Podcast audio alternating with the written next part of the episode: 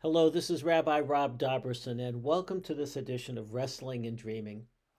And I want to begin this episode of the podcast with a great story from the Talmud. It's a brief story, a brief exchange between two rabbis, and it's fascinating. It has to do with a verse from this week's Torah portion, Parshat Ve'era. In describing the plague of frogs, the second of the ten plagues, the Torah says Vatza'al Tzfardea, which literally means a frog came up. And then the rest of the verse says a frog came up and filled the entire land of Egypt. Question is, why is the word Sfardea in the singular? Why doesn't it say the frogs came up? Well, that immediately screams out, as our rabbis would have said, Dirshuni, make a midrash out of me, explain to me why the word is in the singular. And the debate between Rabbi Elazar ben Azariah and Rabbi Akiva found in the Talmud regarding this is fascinating. Rabbi Akiva, the greatest sage, perhaps in the referred to in the Talmud, Rabbi Akiva says that one frog came up and bred into all of the millions or thousands, whatever, of, of frogs that overran the entire nation of Egypt. Rabbi Elazar ben Azariah says something interesting then to Rabbi Akiva. Says, Akiva, Malacha etzel agada. What are you doing teaching Agadah, teaching narrative midrash, trying to explain sections from the Torah. Go and teach about Nigaim and Ohalot, which are two very, very precise areas of Jewish law. What are you doing teaching midrash relating to the narratives in the Torah, teaching midrash Agadah? Go and study these other sections. And then Rabbi Elazar ben Azariah offers his own interpretation of this singular word Sfardea, he says that one frog came up and croaked really loudly, and the rest of the frogs in Egypt came up to join him and overran the, the nation of Egypt. Well, it's not really worth, I don't think, discussing which of these interpretations is more valid. I think that it's worth, though, thinking about what Rabbi Elazar ben Azariah said to Rabbi Akiva. What are you doing teaching Agadah? Go study law. Was he saying that with a matter of respect? Was he saying, you know, this area of interpretation of narratives in the Torah is interesting, it's creative, it can be fun, but really, a mind like yours, a serious mind like yours, ought to be engaged really in the teaching of Jewish law rather than dabbling in this kind of narrative? Or was he being dismissive of him, saying, You can't do this. You don't have the creative kind of mind or the or to, to come up with the really important and plausible interpretations of stories that can really teach people something.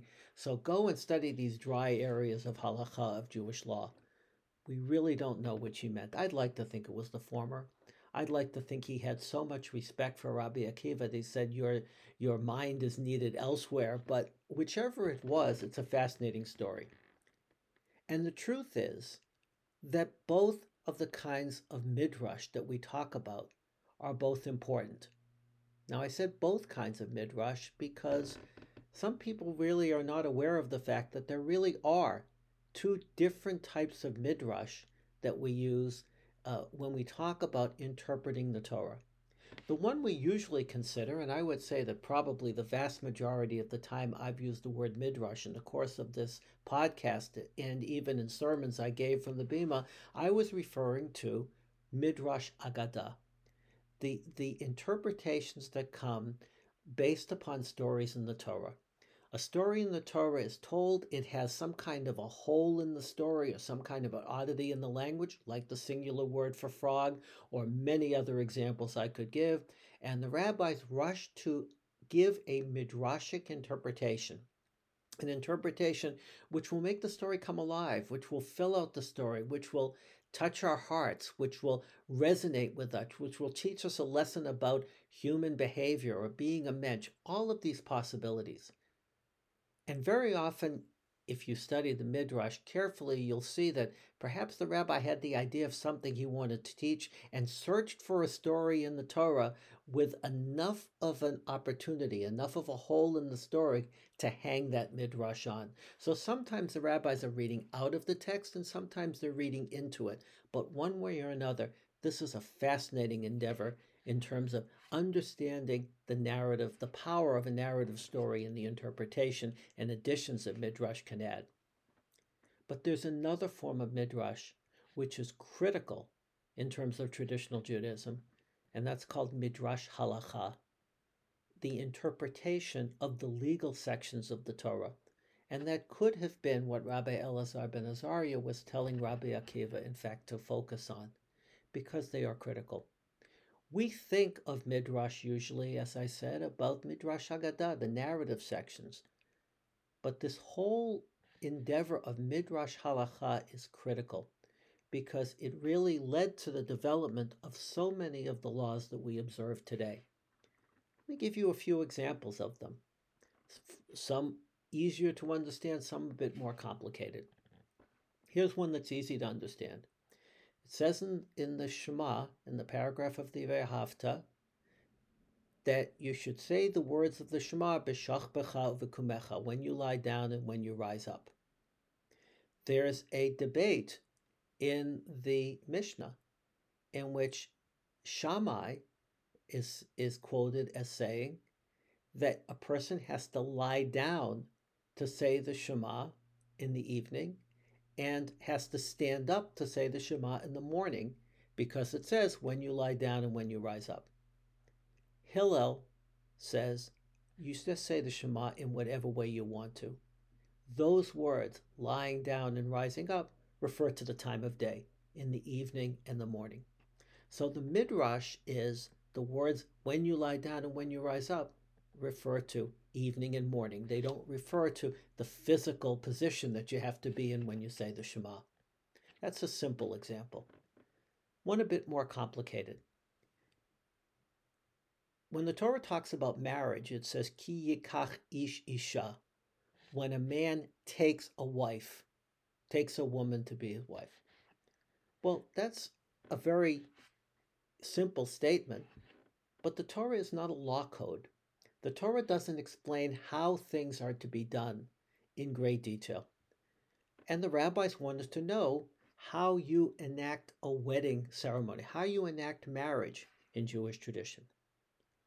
And one of the ways that marriage was enacted and is today, in fact, enacted in Jewish tradition is defined through the process of Midrash. In the book of Genesis, in the book of Breshit, when Abraham purchases a burial place for Sarah, it says in the Torah that he took this, lakach. He took it, and the word took refers to the fact that he paid money for it. He he bought this burial plot. In fact, it's clear that in the Torah that he Abraham insists on paying money for it, and it says he took it. It's the same word is used for when a ki shisha, when a man takes a wife, according to the book of Deuteronomy. So the rabbis made what was called a gezerah shava.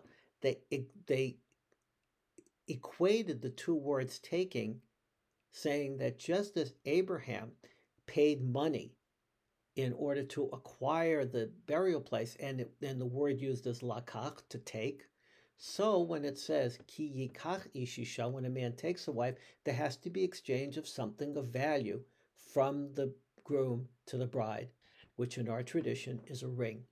The groom gives the bride a ring, and that's a, ma- a, a, an object of value, and that enacts, in fact, the marriage ceremony.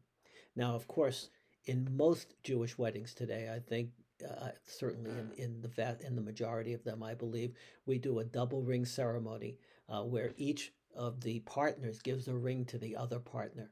But strictly in terms of Jewish law, the idea was that marriage was enacted with the exchange of something of value, and that was that was learned from, in fact, the story of Abraham and the similar words there. Another example, very quickly, when the Torah talks about the uh, requirements for some, requirements for somebody who has injured somebody else to pay for their healing, the words are rapo yirape, a double form of the word to heal. It, it really means he, the person must surely heal. Heal, they must heal that person. The word healing is there twice. From that, the rabbis learned that if you pay for somebody's healing, if you've injured them, and then a wound opens up again, you have to pay again. If the if the opening of this wound was related to the initial uh, injury, you have to pay it again because the Torah says rapo yirape. The word rapo and rape meaning healing is there twice. So that shows that once is not enough. Any number of times you must heal that individual. Those are just three examples. Now, it's true that it's not true that every law in Jewish tradition comes from Midrash Halacha. Some came from oral traditions that, that developed outside of an interpretation of the text, but many of them came from the text itself. And I think that it's important, going back to that story of, of Rabbi Elazar ben Azariah and Rabbi Akiva, to note that what this teaches us is that the Torah interpretation of the Torah in Jewish tradition is used for two different purposes. First of all, it's used to inform us of uh, certain qualities, certain important lessons, life lessons we must learn. By filling out a story in the Torah, they're making the stories come alive and we can relate to them better and learn lessons from them. And the other use of Midrash the other use of textual interpretation is the development of Jewish law, and both are important. Both the idea of using the Torah to teach us how, in fact, to follow the commandments, and using the narratives in the Torah to become more relevant to our lives, or at least to interest us and give us creative ways of understanding the text. Both are important, and both are included in the general word midrash. Until next time, thank you.